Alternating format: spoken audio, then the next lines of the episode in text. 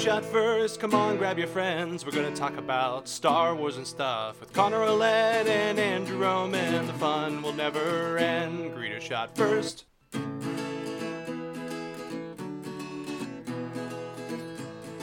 Well, it's finally here. It is here. It's finally happened. It has happened. I woke up maybe three hours ago. That's good for you. I don't know. I mean, it wasn't really that late that we got out, but we like even I had stuff to do late, like afterwards. Sure. But still, if anyone doesn't know what we're talking about by now, Andrew and I finally have seen Episode Nine, Star Wars Episode Nine: The Rise of Skywalker. Yeah. Verify that because you never know what other episode nines there could be out there. Oh crud, that's right. Well, I mean, it, no, that's only going to eight, I believe. If you think if you're talking Mando, Correct. But maybe I'm. Well, I'm now. even thinking of other film franchises like Oh yeah, so like Jaws, Bar Mitzvah, stuff like that. yeah. All right, well, uh, so you actually got to see it like a couple days before we went to go see it together.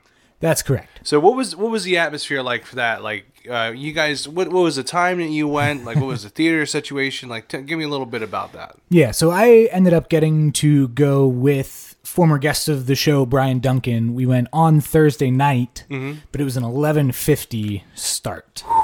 So it was late.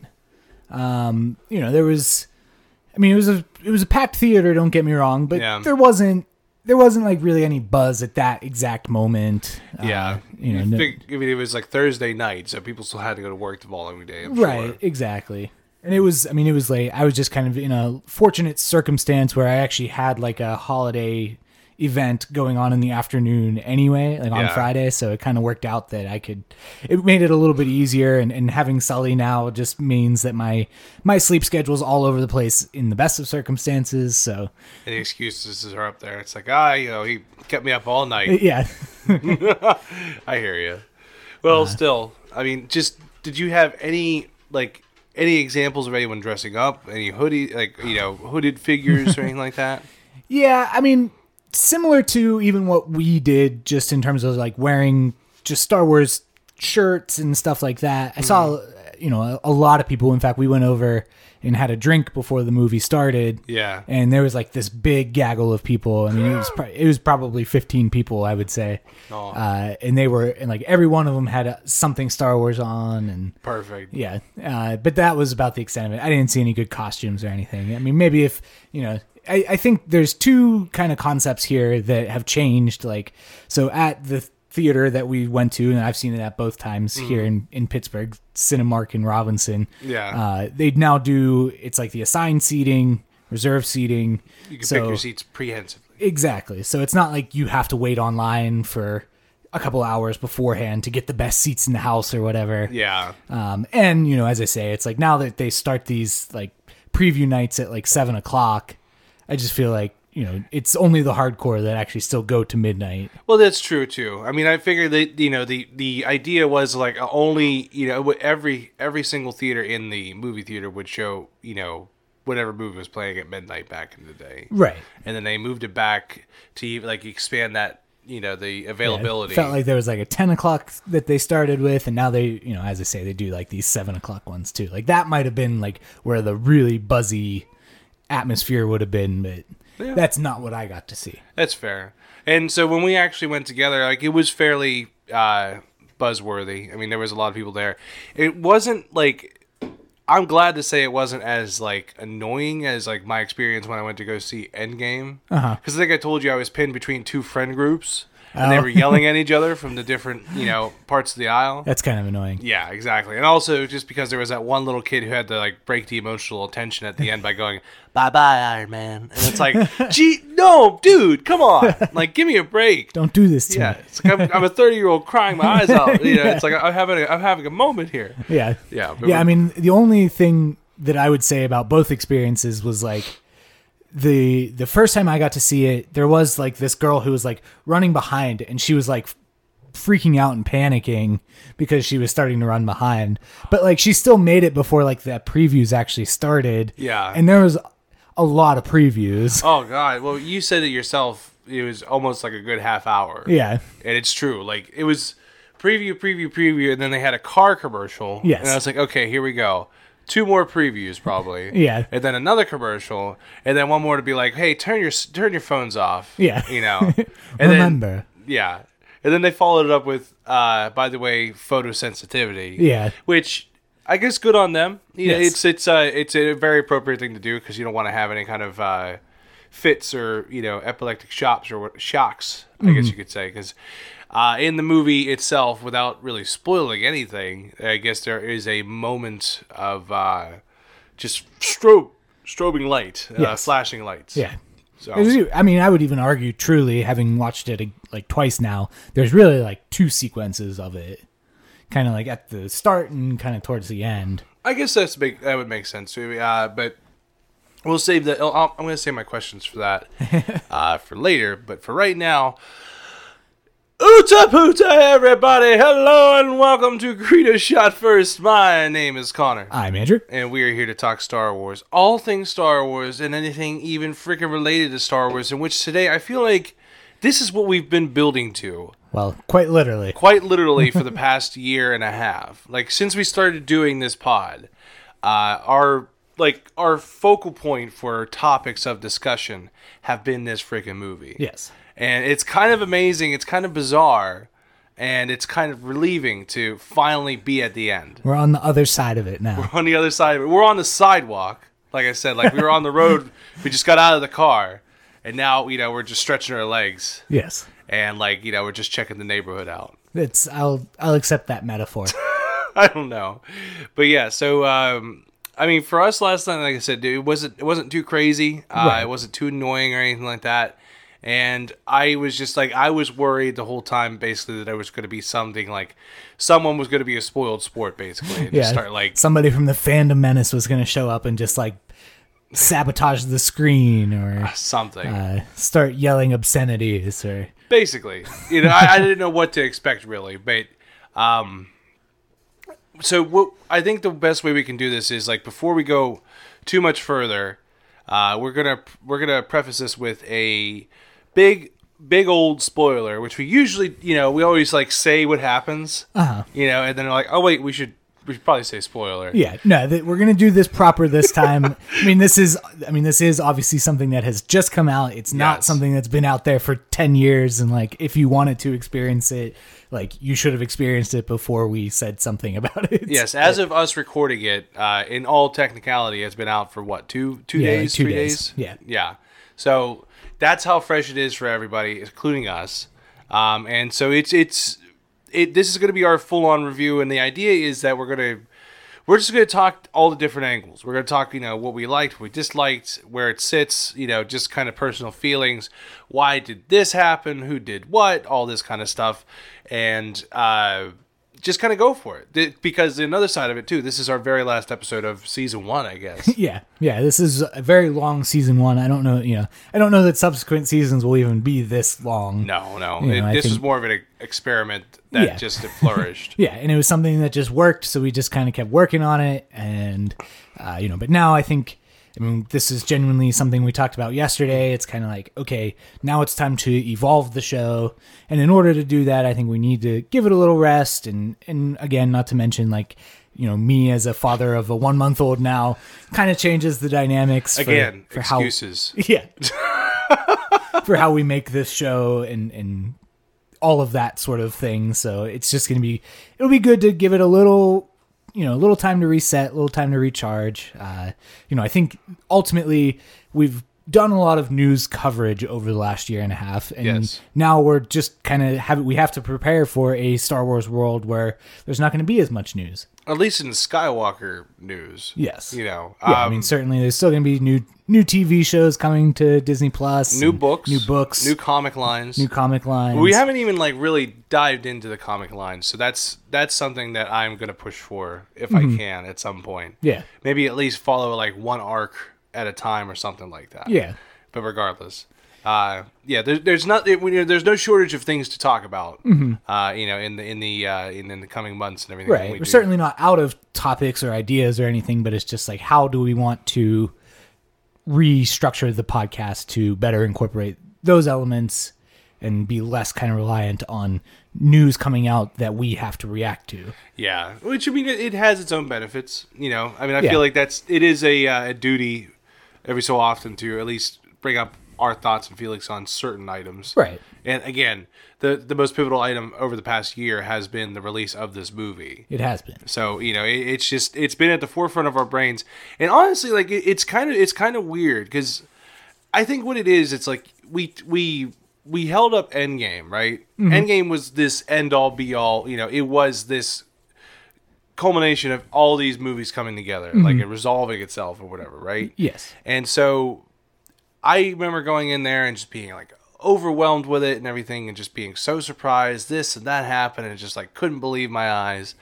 And it's kind of a weird like difference for this movie. Mm-hmm. And I mean without even getting into the movie yet, it's just like I think the fact of the matter is we've we like looked at it under a microscope for so long Yeah.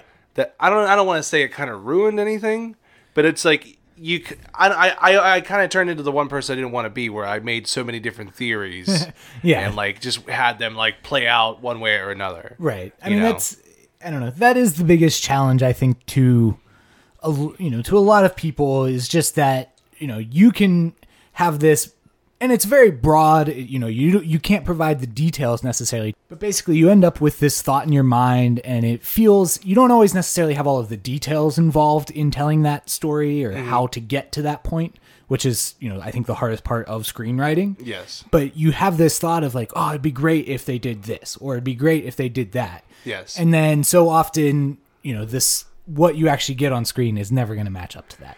And yeah, that can either be a blessing or a curse depending on who you are. Because like, there's a one thing of like seeing exactly what you want, and then seeing it go a completely different direction that either elevates what you had or it just mm-hmm. completely diminishes what you thought it was going to be. Yes. you know and that's kind of where i was like i didn't like you know i was even like i i think i spent most of the viewing last night really thinking about like our conversation between all of our past guests you know with, with steph and brandon and andrew uh, you know, just thinking of everyone's theories and like their thoughts on the, what the what the movie's going to bring, and like I I'm probably going to go back and listen to that episode to see how it stacks up. Yeah. you know, Yeah, I- I feel like there was stuff that I had said and you had said, and even like Brandon, and Andrew, and Steph, they all like something that everyone said possibly came true. I but well, that's exactly what I was going to say, or at least like some kind of variation of that happened. Yes. Um.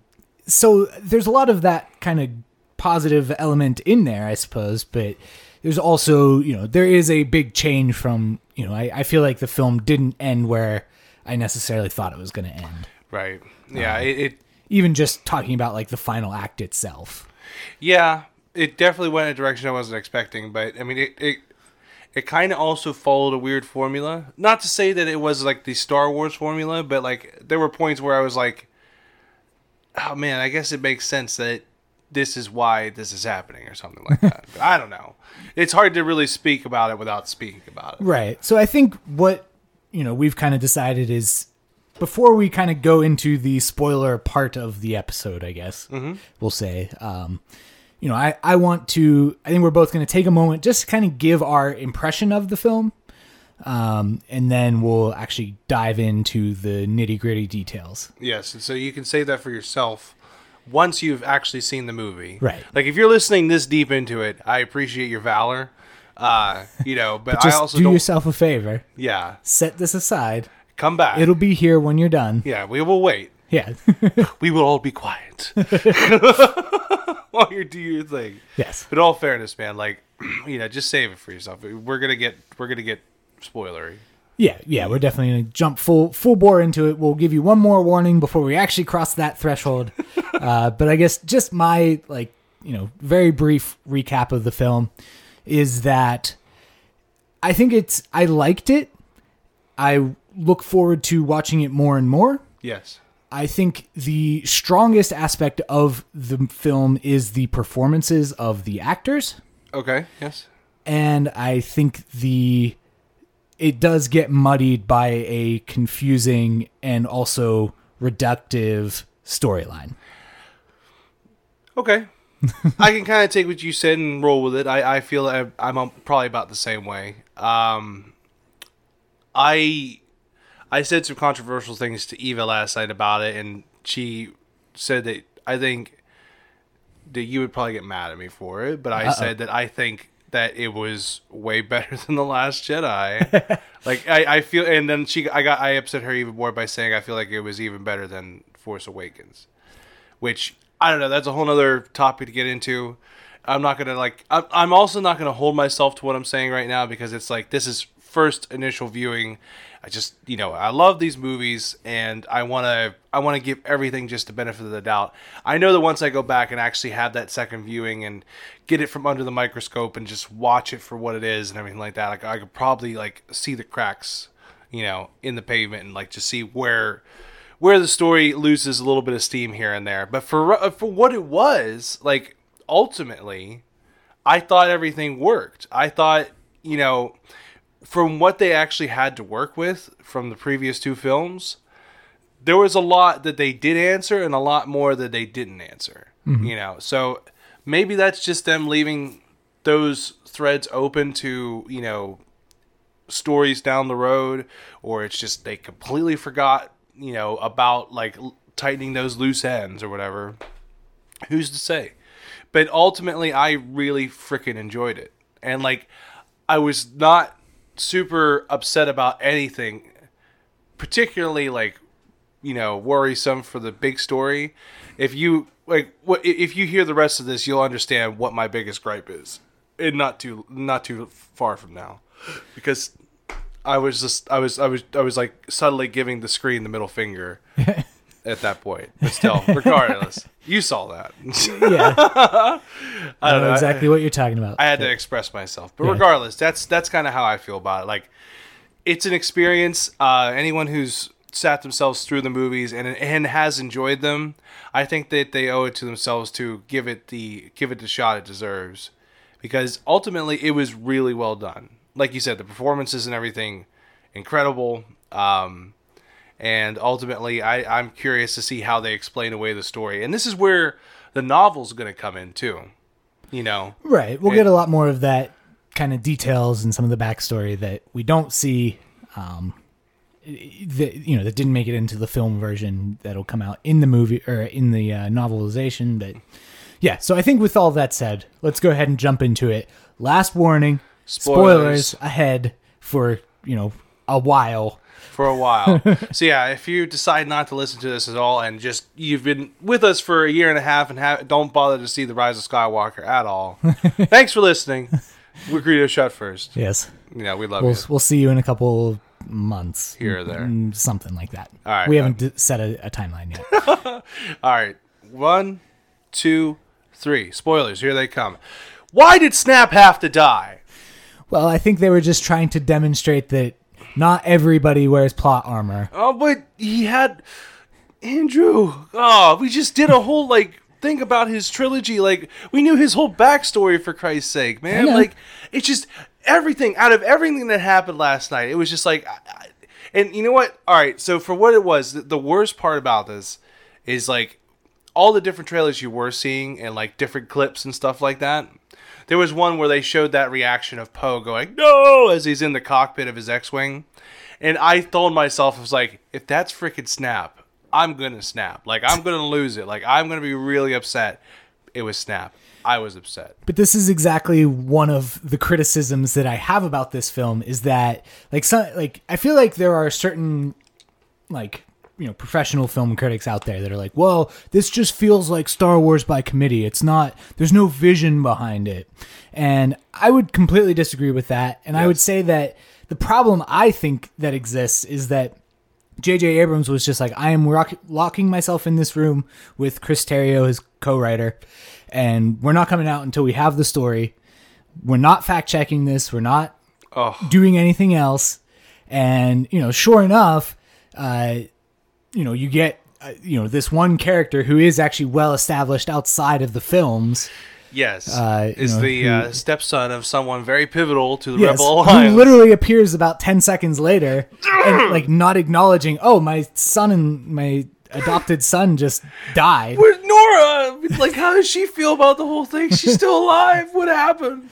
and that drives me up a wall and there are many instances where like jj for whatever reason like because of like his hubris just decides to completely ignore what's actually out there in the new Disney canon for characters. I mean, that's a big one. Poe's history as a smi- as a spice runner. Where did that come from? he was been a military brat from the very get-go and like i believe that jj was involved in the shattered empire comic series like he actually did like some sort of like ep role for it Unless there was a moment where like he just had a few off years, like away from the academy or something like that. Like, for all we know, but from yeah, first of all, yes, from all we knew, he was just straight in the re- yeah he was a military brat from the get-go. Like Yeah. his mother was leia's personal guard. Yeah. and you know that like from that point forward that's why he has such a special bond with leia. That makes so much more sense than like her trusting some spice runner for whatever reason. Like just like ba- because others like han solo are you know can change their stripes or whatever the case may be it may I, i'd like to believe that if they get if it gets explained in any case like again this is probably where the novel's going to come in and be like there was a you know there was a job years ago where they needed a fifth wheel but they didn't tell me it was spice you know? Like they were like oh you know it's a shipment of converters or something like that. Like it's it's going to be something superfluous and like not necessary. Or maybe they were going to get like you know a backstory of poe in a novel in some way being like you know poe dameron spice runner. But that's exactly what I want to avoid in the new Disney canon era is that like yes, I understand that there was a lot of expanded universe stuff that was out there like between the production of the original trilogy and the prequel trilogy. Mm-hmm. And like as such they had to create stories and narratives to reconcile differences that may have existed between the two. But now when you're just moving forward with one continuous theme in one continuous world, like just don't make those errors.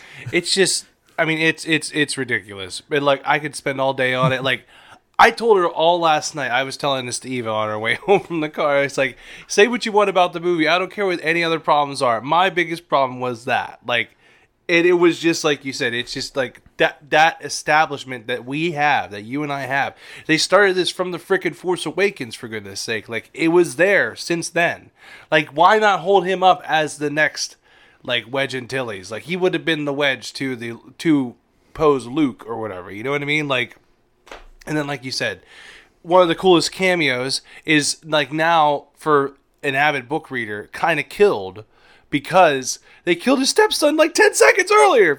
For, goodness sake, it like why why did it take so long? Man, I don't know, man. I don't know. Uh all right, so I'm definitely not that. I am nowhere near that fired up about the death just- of Snap Wexley. I just I just felt like it was such a pushover. Like it was just it didn't need to happen. well, I feel like there always has to be like one. You know, there has to be a Biggs. There has to be a. They could have used the alien bro. Like no one cares about the alien bro. Like it, it could have been him. I don't know. All right, I'll stop about this. Let me bring this up. Dominic Monaghan. Uh-huh. What was his character's point? just to Just to be provide some lines Like- because I I don't know. there. Like I wanted him to have something a little bit more pivotal, but like he apparently just had nothing going for him. yeah. you know. and then you had the uh, the Weasel kid from Game of Thrones. He was in there too. I don't know if you recognized him. Was it Weasel or Mouse or something like that? I forget. Or uh, I don't know. It was one of the guys who was a crow on the wall, and he was like Jon Snow's friend. Okay. Uh, I can't remember his freaking name. Regardless, he makes he makes a cameo. I guess uh, Ed Sheeran somewhere in the movie too. I don't know. Um, let me ask you this: like, what, what's a like, what's the point with you? Like, a point of contention in this movie with you? Because I know you said that the performances and everything worked out, but like, what was like the first thing that you kind of remember being like, eh, like when you saw it? Well, the very first thing that I didn't like was the pacing. Ooh. so uh, explain, because it kind of like went a little fast at the beginning. It went like the pacing throughout was bad. Like cuz it was way too fast in the beginning. Like and I'll touch on why I think that is in a moment. Uh and then I think after they arrive on the uh, moon on Endor of Endor, from that point forward, it crawls. It slows down so much.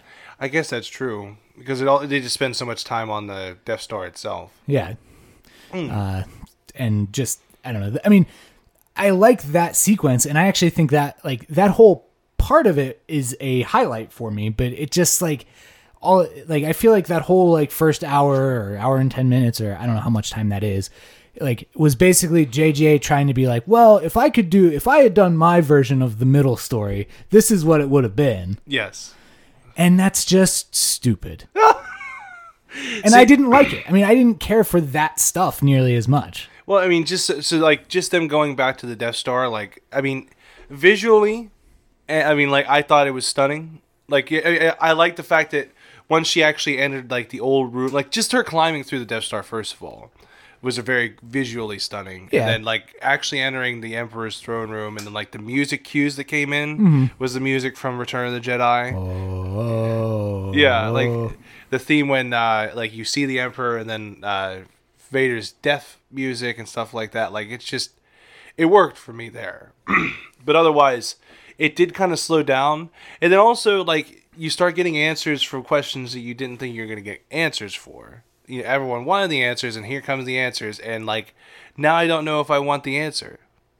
What do you think? Like, how how do you feel about like the big reveal for Rey? I don't like it. You don't like it. No. so, all right. So, talking about our old discussions before, everyone was saying, "Do you think Rey is going to be a Skywalker?" And I remember you saying, at like I think vehemently almost, that you would hate it if she was a Skywalker. Yes.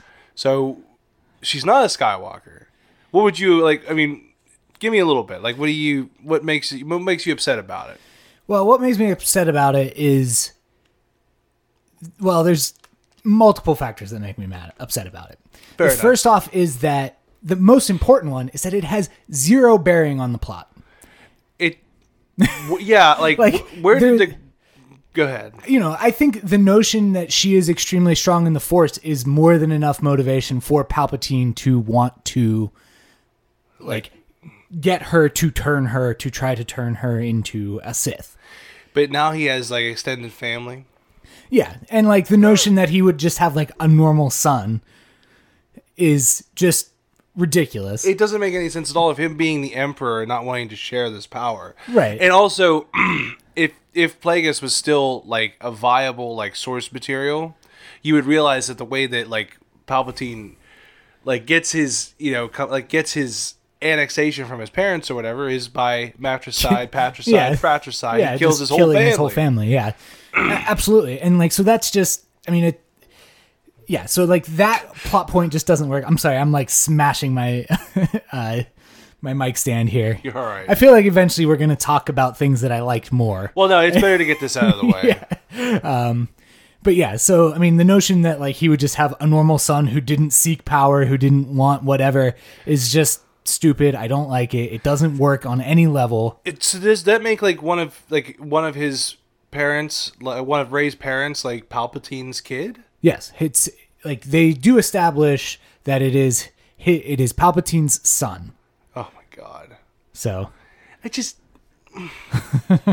so what does that mean that he was like sneaking around in the background? Like uh, it doesn't. It doesn't really add up to his right. ultimate plan. Yeah, I mean, it's like why on earth does does Palpatine want to share the throne with you know annoying ass Darth Vader or Luke Skywalker Yeah. if he has his own son out there? Well, then there's also the fact of like, I like the fact that they just explained away Snoke in about three seconds by being like, "I made Snoke," and then they showed an actual test tube of Snoke. Yes. Like there was multiple Snokes in there. Well, see, now that was okay. I didn't really have a big issue with that. Well, I'm not denying that. uh, what I'm getting at is like they could have just as easily been like, I started making clones of myself or something right. like that. But and like, I mean, they make it sound like no, this is just like my son, my you know begotten by son. yeah begotten by that woman in the uh, uh, in the opera box with them.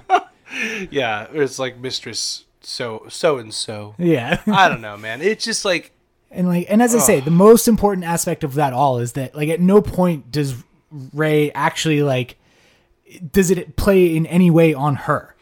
Yeah. Like she gets the answer to the question that she wanted, I guess, but it's really not satisfying. No. And like she's never on the verge of turning or anything. I mean, she has some dark moments, but it has nothing to do with the fact that Palpatine is her grandfather no, it's more or that like his rhetoric is in any way shape or form effective on her. it's just like well so uh, no all right i'll i'll argue that a little bit i think her rhetoric or his rhetoric was effective because he was doing almost exactly what he did for luke by saying as much as like if you strike me down your friends will be saved. Like all it takes is just you hitting me in anger or whatever like taking me down. And that's exactly what he's trying to get her to do. Like he opens the skylight and then you can see the battle going on. I mean it's so reminiscent of freaking uh you know return of the jedi.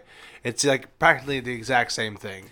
But her eyes make a very obvious change in focus as like it's the very moment where she like nods at Palpatine like, "Yes, I'll do this." You can see that her focus changes from looking at him to that's when she forms the connection with Ben. yes And so at zero so like I don't think she was ever going to consider striking him down. i guess that makes She sense like she's actually acknowledge, acknowledging Ben. She's not talking to Palpatine at all. So it's just, I mean, it is all over the place. I, if there was another thing to add on to, I mean, we can talk all day about that.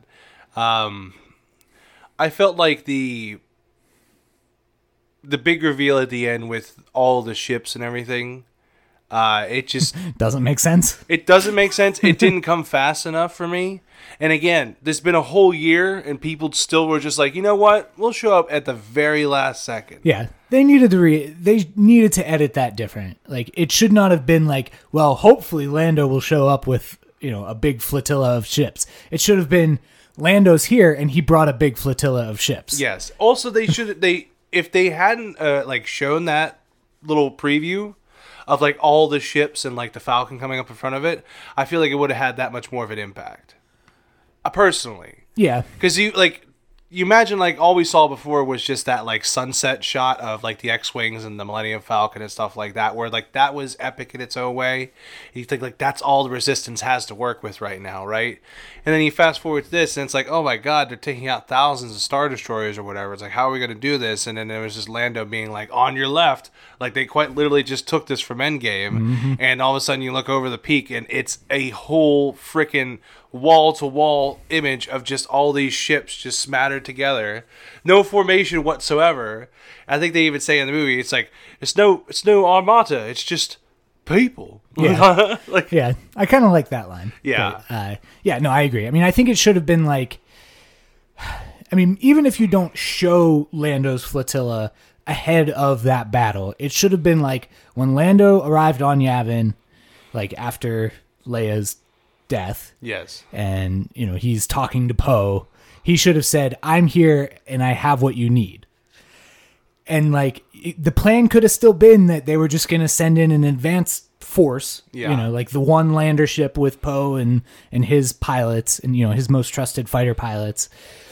And then it would be like, okay, well, and we're going to come in after you've disabled this you know, sensor beacon or whatever the the stupid MacGuffin was yes, but I don't know. But then they just play it off so different, and it's like, okay, I don't buy for one split second that like Lando can unite all of these people in like minutes Where when it's taken like, Princess. Leia, like the most charismatic character of the entire series, like years, and she still can't even do it. this is why Lando is a gambler. Like he's a sweet talker. He's able to talk everybody into it. It's like uh, you know, he's basically like, join us or else. Like that's pretty much it. He just went around, you know, friends of the Republic, join us or else. Like, and they joined him.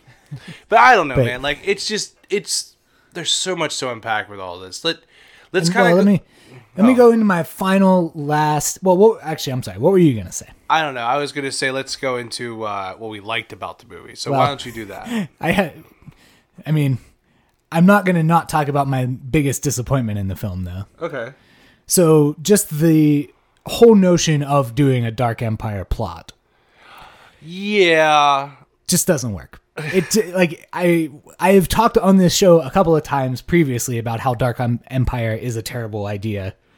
That like the Uh, Emperor brings himself back through cloning esque yeah. things. And that was in, I mean, in like the Dark Empire storyline ran in the early 90s Yes. and it was published by Dark Horse. So, like, literally nobody read it. It was not that great. Yeah. And now you're going to adapt it for like the, you know, one of the bigger motion picture events of this century. Again, of all the material you could use, It's just a weak choice. it's just a very weak choice. JJ Like, got it in his head that he needed a bigger bad guy than Kylo Ren. they could have used Legacy of the Force, They could, and it still would have been as pivotal. yeah. You know, I don't know. Uh, and, you know, and, and so he went with the most reductive option that he could, which is the Emperor.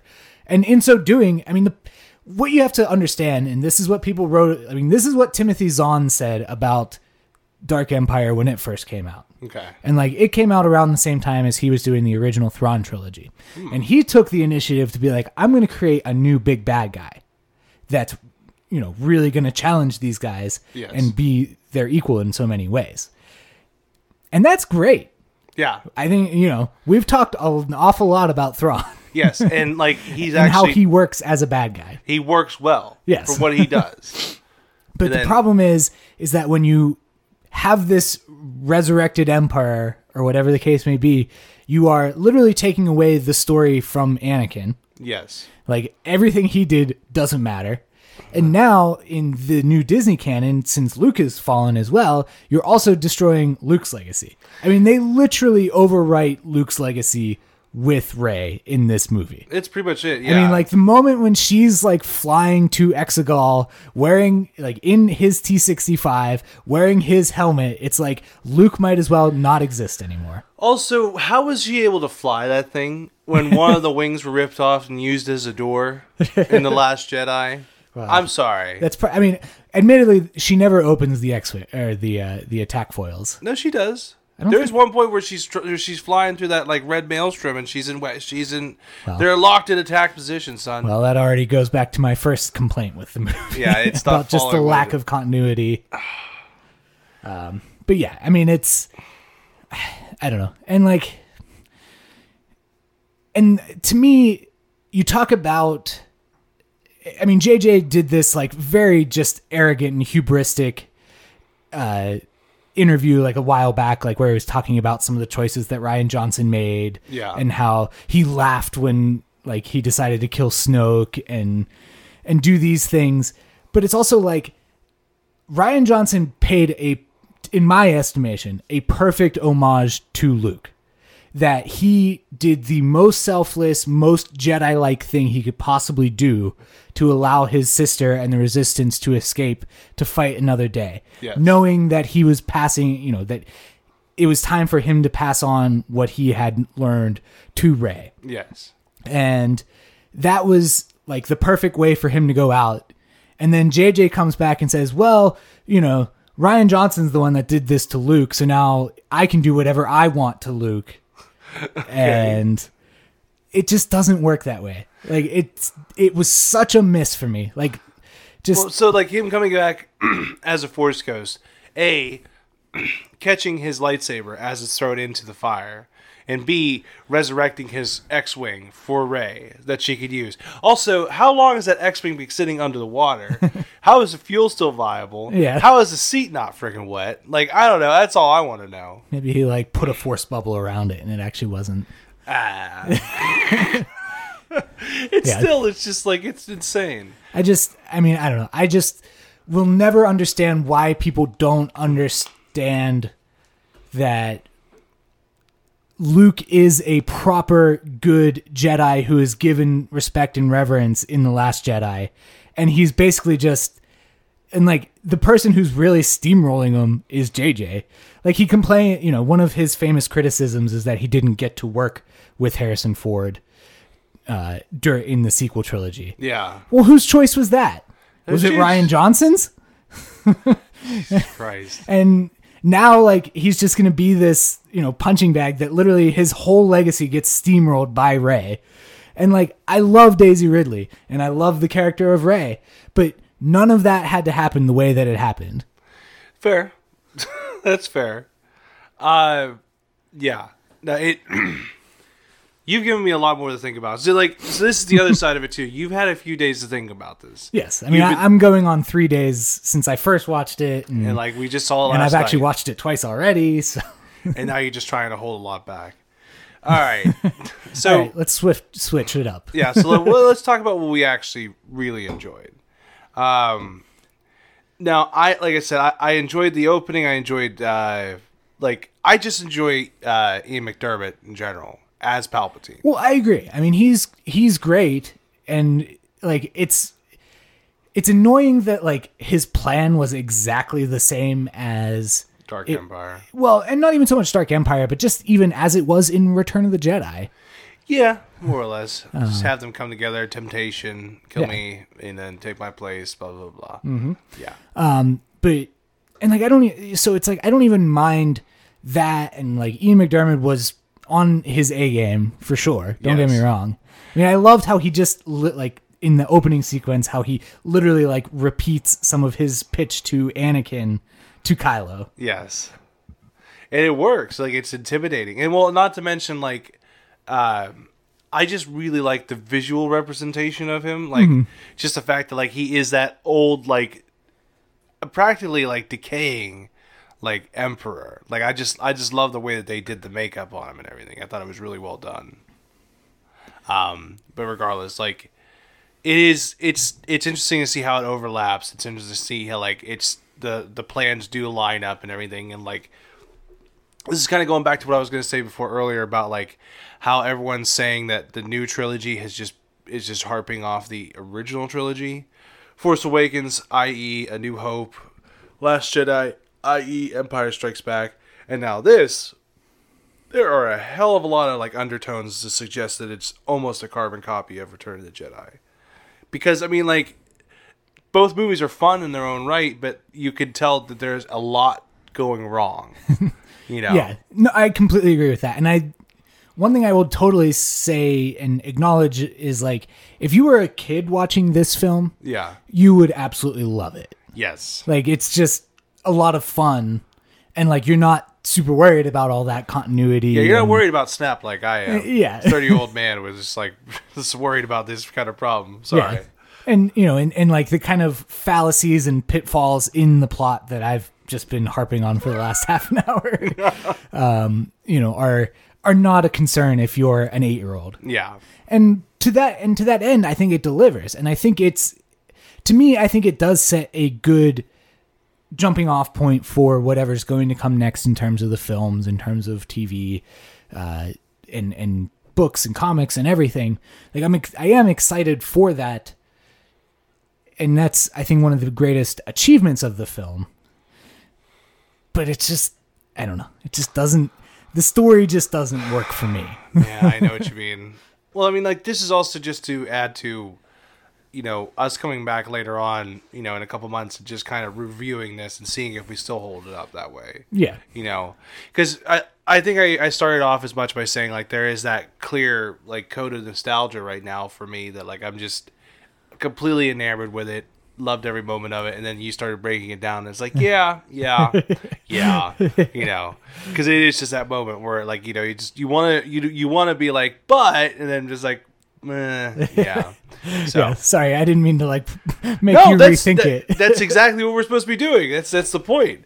But Uh, so I mean, I don't know. I I think I've kind of said as much, you know, about everything else. Uh, in the rela- in the way of like relationships between the characters, uh, do you know what Finn was going to tell Rey uh, before they sunk into like the quicksand thing? Well, I think it's a little subtextual, but I think it is that he has the force. Yes, I've also heard that too. Apparently, JJ like wanted that to Yeah. be revealed later on, and it technically kind of is because there's a point where Finn just stops Right. and he When- has that like yes, when like Yoda moment where he's like, "Oh no." yeah. When Rey is presumed to have passed like and uh, you know, we we see that Finn really reacts to it and like a couple of times in that sequence he's just like I feel this, I you know, I know this to be true. Yeah.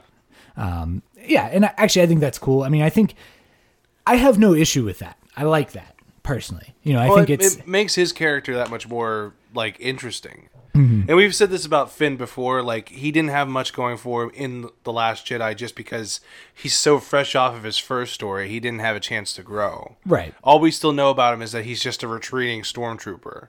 You know what I mean? Like just trying to get away from it all. And Yeah. at this point, like he's more confident. Like he has a group of people that he works with, and also like when he meets Jaina, like it's they like that that crew that she's running with. They're all ex First Order. Like I want kids. that story. That's actually a really cool story, and the fact that he's able to find more people like him, I thought was really cool. And Mm-hmm. Like it, I don't know, it that, like that was a perfect inclusion because like you know, Finn, he had like he has his own story, and it's cool to see like you know him be excited about something like that, and like knowing that there's more out there. He's not the only one. Mm-hmm. And yeah, I want that story too. I want Jaina's story. Yeah. Like and, and like I think it should even just be like Finn and Jaina and Have their own thing. yeah, and they're like, you know, in her group of whatever, like could just be like this kind of I don't know, like uh mercenaries on the outer rim like snuffing out uh you know, f- lingering elements of the first order. Yeah, um, I like the fact that they were able to give um, Chewie a lot more to do in this movie. Yep. Uh, I felt awful. It was some of the best acting in the entire movie. Mm-hmm. Was whenever Finn, Poe, and Chewbacca came back to the base, Mm-hmm. and like just seeing him smack the ground, like the way he smacks the ground when he dies in Battlefront Two. You know? That's all I kept thinking. He's like, oh, he just lost his kill streak, you know. But uh, no, it like honestly, like that was that was heartbreaking because he was just like, I'm the last one. Like that's Right. that's kind of how he felt. And I mean, and I guess let's touch on that at this point. So do you understand the medal? Yeah, it was uh, Han's It was Han's medal. because. Leia was holding on to it. Yes. it was what she had to remember Han by. Yes. wasn't the dice. It was that. Right. and so that's where she was able to like feel feel Han's presence and then send her last form of life to Ben so that he could purge himself of the dark side and become Ben again. Yes. Which I thought was absolutely beautiful, absolutely heartbreaking. Like yeah. Yeah, I I, was- loved that sequence so much. Like even like so when Rey even fixes him, like and these are things that maybe I'm a little slow or whatever, but it did take me until the second time I saw them.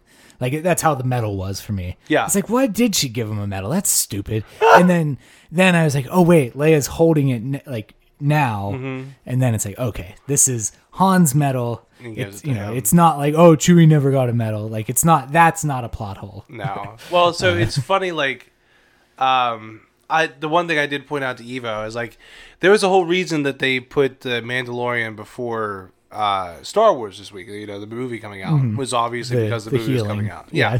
but it was also the healing. Exactly. Yes. Like they, when once you saw her go after like the the giant snake and like heal the snake, I was like. Oh, that's why they released Mandalorian early. I was like, Yeah. that makes sense Yeah, now. and a lot of- that was their whole thing. It's like they can't get mad at us now. Yeah. because Baby Yoda did it, and if Baby Yoda did it, it's then it's- canon. yeah, then it's cool. I mean, I don't. I think that was always kind of the plan, but it. I think it does lessen the blow a little bit to be like, oh yeah, we we've seen that already. Yeah, Because I know, I mean, I know some people in the fandom menace uh, have been like, oh well, you know, now Rey magically gets that power that Anakin was seeking, and it's a light side power, and like, well, yes, but that's a lightsaber wrong. blow. Yeah. like, you know, it's life begets light and all this kind of stuff. It, it it is like a. It's hard to really specify how that's supposed to work. Yeah. you know, you're not supposed to be able to save someone from like a terminal illness. I don't think. Right. you know because they even explain i man that's a that's another can of worms to open up i guess because Greef Karga when he got hit he got poisoned as well Right. and that was their whole thing no one's got an antidote and so he was able to purge the poison from it Mm-hmm. so does that mean he could purge like cancer or something like that I guess only time will tell. only time will tell Uh, yeah Yeah. like I feel like there are specific things from both that and from Fallen Order. I mean, we kind of already saw uh like the Force Echoes, like the Force Echoes and like the slow I slow feel down like time yeah. yeah there's just multiple different uses of the force now anymore Yeah. which again it's all been made out it's it's all been out there as legend you know Yeah, tells as you put as you put it all the time As legend has it. as legend has it which is like you know we've said it before like the force projection um, is something that happens in Star Wars, namely like Dark Empire a hell of a lot. Like there are just points where I guess like Luke just faces himself in and out of different situations, and he has like a force bubble shield that's able to repel like AT-AT bolts. Yeah. But regardless, Um, but anyway, yeah. But so like even you know when to go back to where we were, like when Rey actually heals him, she not only heals his current lightsaber wound, but she actually fixes his scar as well. which I never noticed that. yeah, Eva pointed that out to me, and I was like, "Oh!" And she's like, "That's how you can tell he's Ben he's now." Ben again. Exactly. No, it just like it didn't hit me until then. I was like, "Good God, that's that's really cool." Yeah, and Save like myself. yeah, and just and like even as that that scene progresses, like then when he gets that vision of Han, and I give, I mean I give Harrison Ford literally all the credit in the world for doing what he said he would never do, and coming back and being serious about it, and like just delivering a very Emotional. nice and emotional and captivating performance. And that was probably one of the best performances in the entire movie, just because it was like 15 seconds, Mm-hmm. if that, and like he looked perfect for the role, and like it was almost verbatim what their conversation was on the bridge. Yeah. Also, the lightsaber you got from for, from uh, Galaxy's, Galaxy's Edge. Edge. Did I'm you gonna- feel? Guess I'm gonna have to throw it in the ocean now. Yeah, you gotta be screen accurate. oh well, speaking of But- lightsabers, Huh. I really liked Leia's lightsaber. Yes. that was a big reveal. I didn't realize that she was gonna get her own. Now, when they were pulling it out, my in my heart, I was like, she's gonna get the green one. Yeah. like that's what's gonna happen. And then it was like, it's not green, but it's still cool. And she was like, it's Leia's. I was like, ah. So she was learning, and Yeah. that was a cool little thing of And them that like flashback training. was cool. Yeah, Yeah. I like that. so. it- Trust me, I don't. I do not hate this movie, but I just wish they had done something more novel. Yeah. Like, don't just tell me Return of the Jedi again, Yeah. and and have the same pitfalls that that story, like that the production of that story has. pretty much. So yeah, it, it's just like I don't know. It there's a lot to unpack. There's a lot more to even go into. I know that. Yeah, Um, I mean, I like. I mean, I genuinely. I mean, we're talking about you know performances, you Mm-hmm. know, but I mean, and not just Harrison Ford, but like, I mean, Adam Driver throughout this movie. I mean, yeah, you know, if if people are gonna, even if it's half joking, like pitch Robert Downey Jr. for an Oscar for his work on uh, Endgame, Yeah. Adam Yeah. Driver deserves it for his work in this film. he does. Yeah, because it, it was like the full redemption. It could have went so many different ways. Like it really could have Mm-hmm. fizzled out early on. You could not have believed it anymore, and especially towards the end where that was that like that switcheroo of that whole Romeo and Juliet thing, like where like he finally just Yeah. Oh well, that's another thing too. But regardless, where like he where yeah, he we should talk about that. he gives like he, he gives his life force essentially to save Rey, Mm-hmm. which I thought was incredibly like redeeming in his own way, and like just having him pass out after that was like I was not expecting that because there was also a part of me thinking like, all right, so it's just Ben now. He's the redeemed one. Rey's not coming back. How's he gonna make this out? He's gonna come out and see like Poe and Finn and be like, "Hey guys, yeah, I know we tried to kill each other in the past, you know, and I caught you and interrogated you, you know, really hard. I'm sorry about that, but hey, I'm a Jedi now, so it's cool." Like that's kind of what I was like thinking in my mind through Yeah. that whole thing. But like, I mean, and to me, that would be just once. I want to see that happen, though. Like where you know there is like a character is redeemed and they don't die for their redemption. Basically, Um, you know, and I, I like that sequence in and of itself, like was just a little weird. I mean, like it was super emotional and like you know I really felt the power of it, but that was because I thought they were actually both going to survive, and like Yeah. I thought it would have been interesting to see, you know, Rey's like, okay, I'm going, like I have to, you know, I have to do this, but we need to, you know, you and I are going to reform the Jedi Order together, together. uh, with our progeny as our first pupil. Oh my god, which would have been the most epic way to do it. Yeah. I don't know. but you know, but then we don't get that, and then it just became kind of like, I will say this for Star Wars, like Star Wars has a knack for uncommon placements of kisses. yeah, You know, 'Cause you and look that at like was one of them. yeah, that was definitely one of them. So you look at Leia and Luke, Rose and Finn, Yeah, uh, and then there's this one now, which Uh-huh. was just like it was out of nowhere. yeah, Yeah, and like I know everyone was like, "Oh, Kylo or, or Rilo is gonna happen, or Reylo, Reylo. however, yeah," and like they're gonna make it's gonna happen. They're gonna have babies together, and it's like, I don't know, man. Like it, it kind of feels weird. Plus, they might be cousins or something. You know, like we don't really know, but that also happened in Star Wars. Now that I think about it, so Yeah. what's the you know how far out is it really? But Well, now it's like, all right, so she's Palpatine and he's a Solo. And it's like it, it kind of works. Yeah. I mean, there is this big, like, I mean, for me personally, I feel like there is also this dimension of them having like that Jacen and Jaina dynamic. Yeah. Like from the expanded universe. Well, especially like right at the end when they're getting their life force stolen. Yeah. Like I saw that straight up when they were standing next to each other. It's like they're they're freaking twins right there. That's Yeah. them. Yeah. That's them. And I, I figured you were losing your crap. Yeah. I mean, I liked it. That was a good homage, uh, Mm-hmm. you know, and I feel like that that kind of theme represents itself a few times, just in terms. I mean, I don't know. I guess I won't really get. Well, no, screw it. I'm talking about the legacy of the Force Go for ahead, a go moment. ahead. But you know, basically, it, what happens is that Jacen Solo becomes like he does fall to the dark side. And he's Darth Caedus, Caedus, right? Yes. And Jaina, who is his twin sister, Mm-hmm. goes out to try to, you know, she has to try to mend things. And when she realizes she can't, she's just like, well, then I have to end him. I have to kill my brother. Yeah. Which is eh, like it, insanely like hard to even put into words. Like Yeah. that's that's got to be emotional. Yeah. And I feel like that's kind of, and that's like, that plays out as well, you know, during the fight on Endor, uh, when, you know, he, when she does stab him, but I, you know, but I think in a more redemptive moment, like she realizes I shouldn't have done that. And it almost fixes like the, le- the legacy of the force Yeah. in that regard. And Well, I mean, like, just seeing her stab him right off, I was like, man, that's where his character's going to end. Like, I really enjoyed him up to here, but like, Yeah. if this is where he's going to go, I guess that's it, you know. But it was still just like, good God, man, I don't know. So it, lot to unpack. there is a lot to unpack. I mean, I you know, and I genuinely I liked. I mean, I liked Billy Dee Williams. I thought he was pretty great. Um, Do you think that he's actually like, like that interaction that him and Jaina had at the end? yeah, Are they gonna hook up, or are they like brother? Are they? Is she like her daughter now, or what? well, I think the insinuation has always been that like many people thought she was going to be his daughter. Right.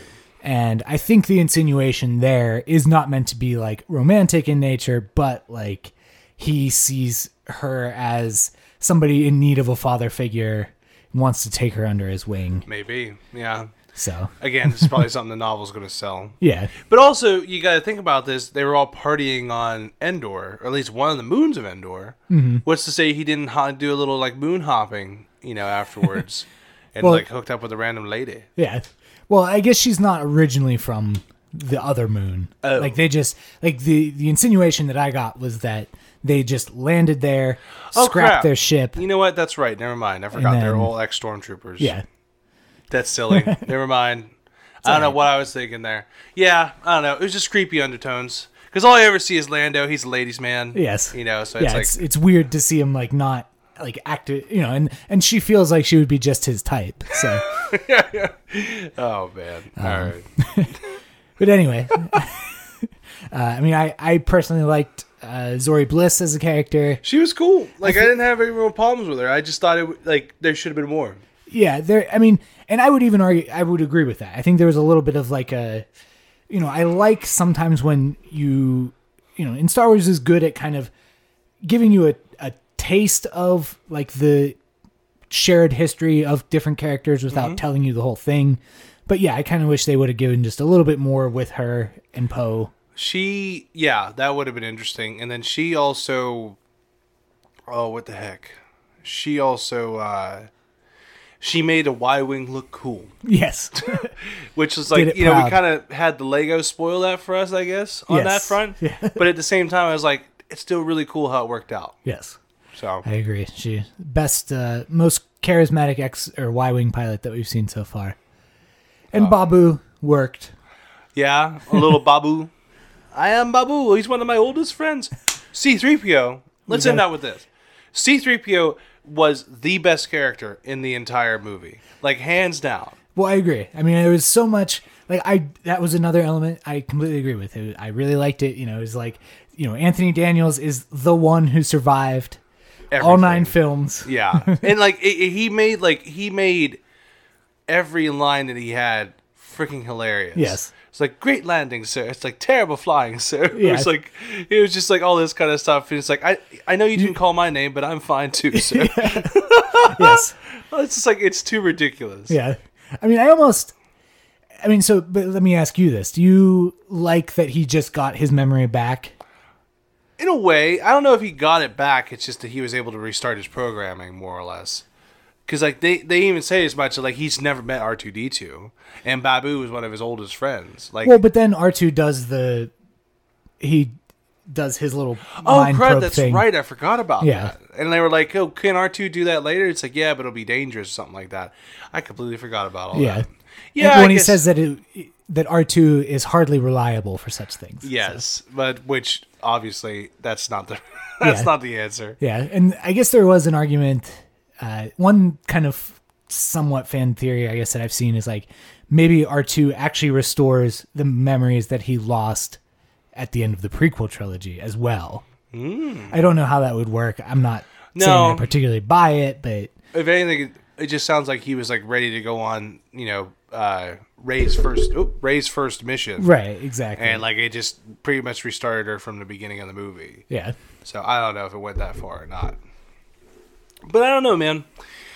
It's been a it's been an experience. it has been an experience.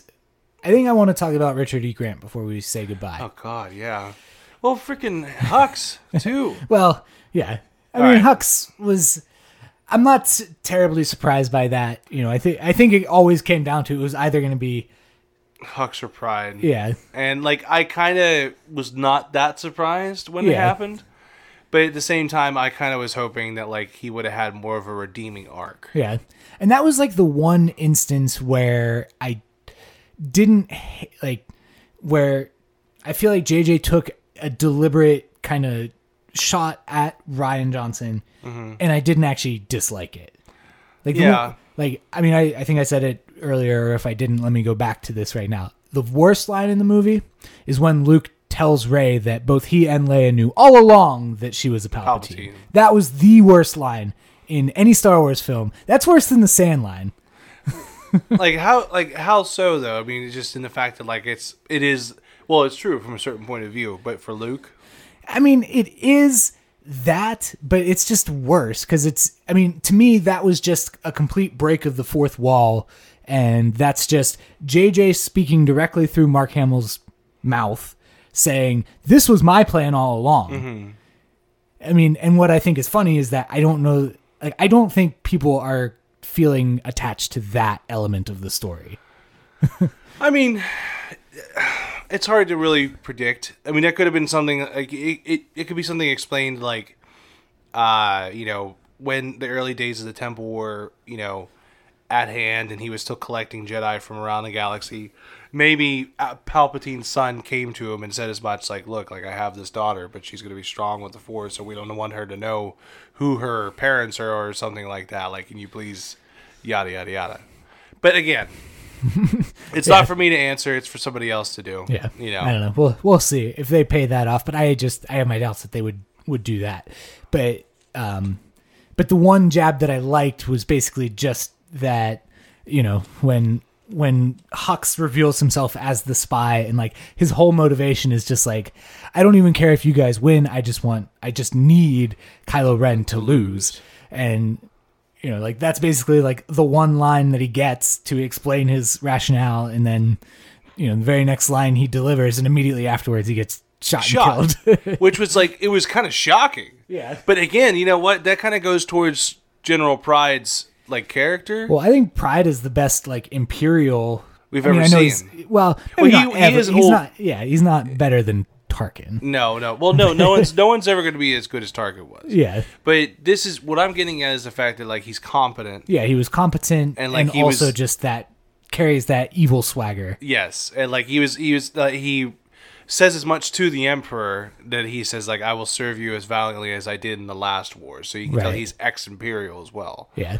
Um, and so like, I don't know, like, it, had he had blue skin, he probably would have been like the perfect Thrawn the way Yeah. he delivered himself. he could have been Thrawn Yes, but I don't know why they just decided to keep it with just Pryde. Like it's such a crazy name too, I guess. Yeah. Or whatever, but like yeah, I don't know. He had a good swagger to him and we he was like genuinely scary each time I saw him pop up on, you know, Yeah. on the screen. He joins the ranks of Grand Moff Tarkin and General Veers It's like, the only competent Imperials. that's fair. Oh well. Shall we call it? I think we can call it at this point, Yes. at least the discussion of Rise of Skywalker. That's fair. I think we should, you know, take a moment to say thank you to each and every one of you who's ever, again, given us even a second of your time uh, as we come to the close of this first season, Yeah. And I- elongated first season.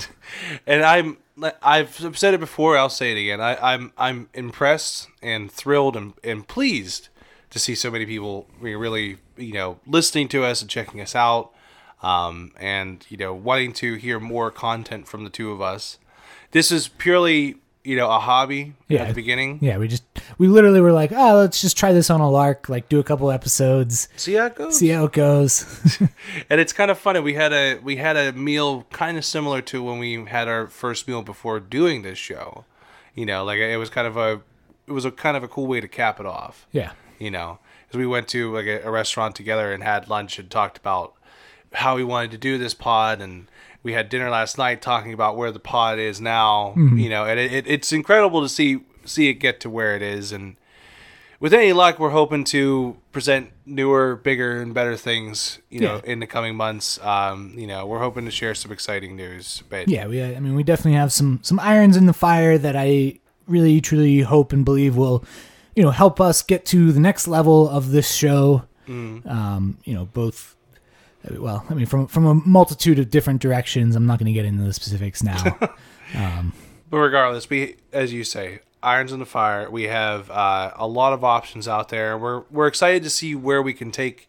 Uh, you know, take this pod next, and you know, really bring everyone some stellar content along the way. yes. Um, I've enjoyed every moment of this, and I mean, it's incredible to think I've been able to do this journey with you. I give you all the credit for uh, hosting not only the show, but the you know, the recording and hosting me into your house and everything. I, I'm greatly appreciative of that, and uh, you know, managing the website and everything like that. Like you, this show would not be possible if it wasn't for you. Yeah, but I'm not a very good talker, so I couldn't do it without you. So Well, I appreciate that. But again, thank you guys for listening, liking, sharing, subscribing, and just overall enjoying Star Wars with us. Yes. I mean that that's first and foremost what we strive for everyone to do is just have a great time.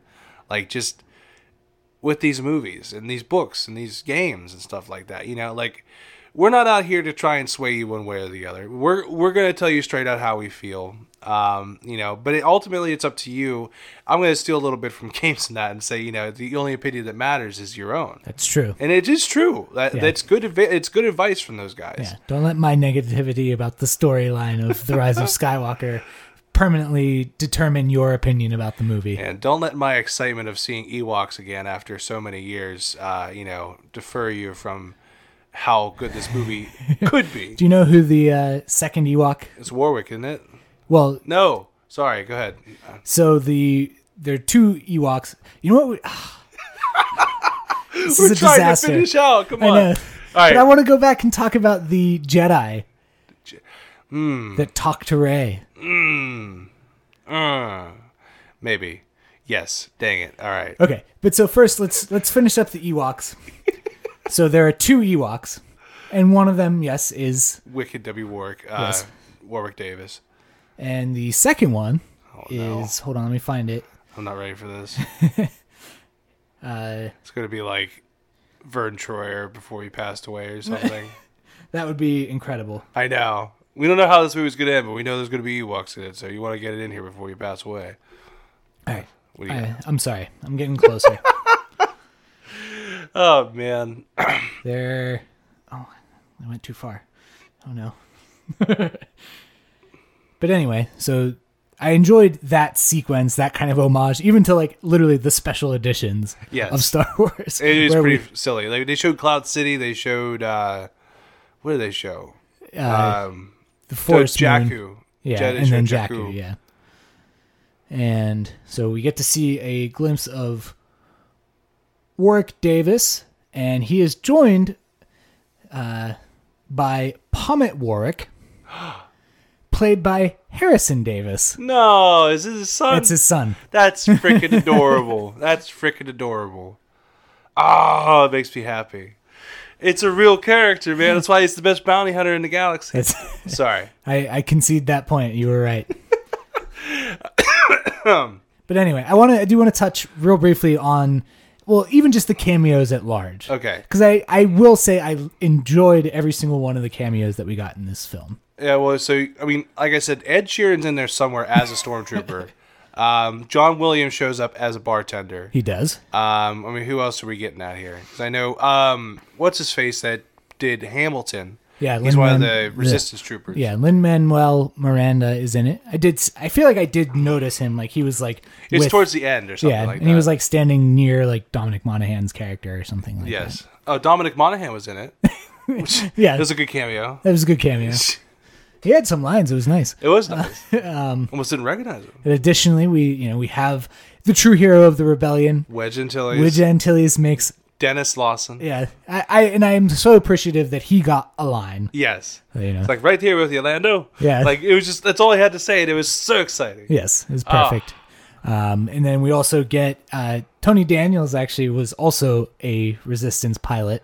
Was he? Yes. I have to look into that. Maybe I recognize it. I don't know. Yeah, there's another. I mean, there is like one other guy that like has like obviously gray hair, Oh yeah. uh, and that was Golden Tony Anthony Daniels. Fair enough. Uh, but then I want to get into you know the the big Jedi speaking to Rey Be voices. with me. Be with me. Yes, Right. Exactly. Okay. Yeah. So there is a laundry list of Jedi here. yes.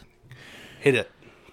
So, starting at the beginning, you have Hayden Christensen as Anakin Skywalker. Awesome. I was like, picked his voice out right away, and I was like, thank you. Yes, I'm glad they brought him back. So nice. Uh, Olivia d'Abo as Luminara Unduli. yes. We have Ashley Eckstein as Ahsoka Tano. Woo! She's been in the films now. She's official. Although I feel like there's an interesting question there because like we don't know that she would have she would be dead. Well, she could probably feel it. Maybe she's she like the guardian of the Force. Yes. Uh th- there's also Ezra. Don't forget that. Well, Ezra does not speak. Oh. We do have Freddie Prinze Jr. as Kanan Jarrus, who okay. speaks, but uh, Ezra Bridger does, is not one of the cameo I could have swore I heard he was. Nah. Uh, but then we also have Jennifer Hale doing Aayla Secura, Mm-hmm. Samuel L. Jackson as Mace Windu, both Ewan McGregor and Alec Guinness doing Obi Wan Kenobi voices, Yes. Frank Oz performing Yoda, Before we go. Angelique Perrin as Adi Gallia, and Liam Neeson doing Qui Gon Jinn. Everybody. They got everybody. That's so cool.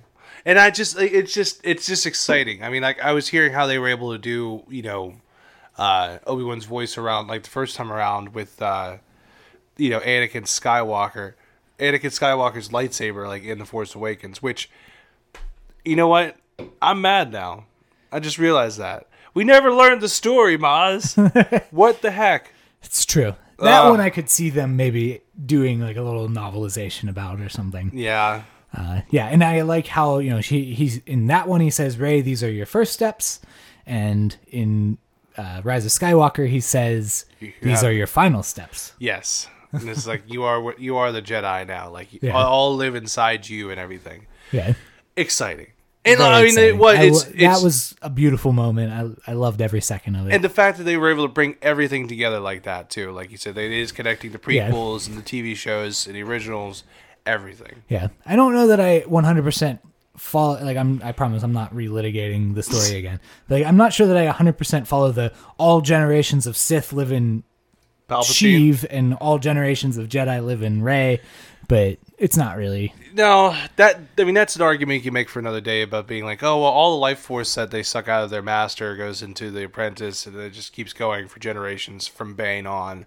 Yeah, it's a thousand generations. Yeah, and everything like that. And I feel, yeah, and I feel like there is. I mean, that's actually a little bit of like a true George Lucas concept. Like that was Mm-hmm. something he even had aspirations of doing, like in Return of the Jedi. essence transfer. Yeah, that that like somehow like Luke was going to be able to like from his lightsaber, Yoda and uh, Obi Wan were literally going to be reborn Something. to end the fight against Vader and the Emperor. Fair enough. and I'm glad they didn't do that. It would have been cool in a way, like if they had done it right, you know. But I agree, it uh, the story wouldn't have went the way you would have wanted. Yes. Anyways, Anyway, thank with all guys. of that said, yeah, thank yes, you thank guys. you to everybody. Thank you to Maybe you. I'll like splice this and like move it around or something. yeah, we'll see what happens. Regardless, I'm sure I'm not going to do that. I don't know why I even suggested it. But with any luck, we will see you guys in a few months. I've had a great time doing all these, and I cannot wait to do it again. Uh, you know, in the coming months, to start talking about just any old Star Wars thing coming down. We got the Mandalorian season finale coming up. We're probably gonna be talking about that. You know, when we come back, uh, mm-hmm. we're probably gonna be talking about maybe like you know some first stills of the Obi Wan show, or maybe even the new novels that are gonna start coming out. I know probably by the time we do start, that's when the novelization for the Rise of Skywalker will come out. Yes. So I will be on that. Mm-hmm. You know, you know me. I love the novelization of the books of the movies. Sorry, you know, Novelization of the books. I get it. Eh, it's it's yeah, it's Sunday. I'm tired. Regardless, I love doing these, and I always have a great time. Did you have a good time? Yes, Connor, I did have a good time doing this with you. Hooray! it worked. Goodbye, everybody.